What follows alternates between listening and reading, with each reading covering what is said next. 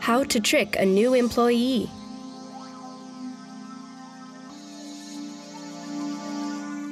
In many professions, it's common practice to play a joke on a new employee. One variety of these practical jokes is known as a fool's errand. This involves sending an employee to look for something that doesn't exist. A chocolate teapot, for example. Newbies are often too shy to question the request, or too young or inexperienced to realize it's a joke. Here are some more examples of fool's errands. New cooks at restaurants are sometimes asked to go and find bacon stretchers, oven batteries, rooster eggs, or bird food for the cuckoo in the cuckoo clock. In the Navy, sailors are asked to stand at the bow of the ship to look out for the mail boy that supposedly brings letters and parcels for people on board. Or they're given a mop and told to find and kill a plague of sea bats which have allegedly infested some portion of the ship.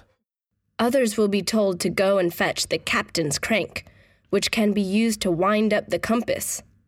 Or they're sent off in search of smoke benders, sonar grease for when it sounds a bit squeaky, tuning pipes for the foghorn, or rubber flags for rainy days.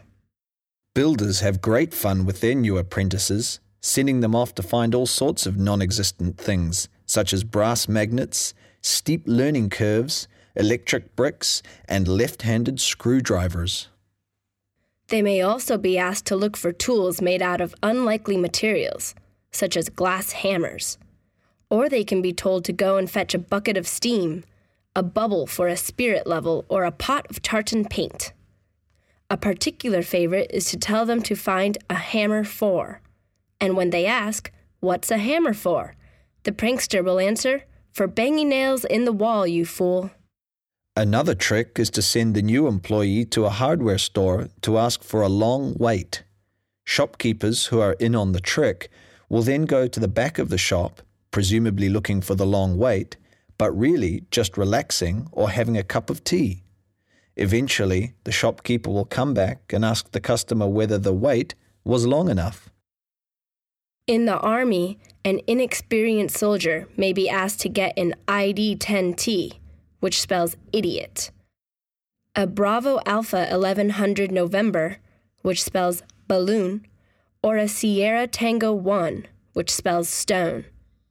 New recruits are also sent on errands to find left handed grenades, shoelace repair kits, grid squares, and sparks for the fire. What fun!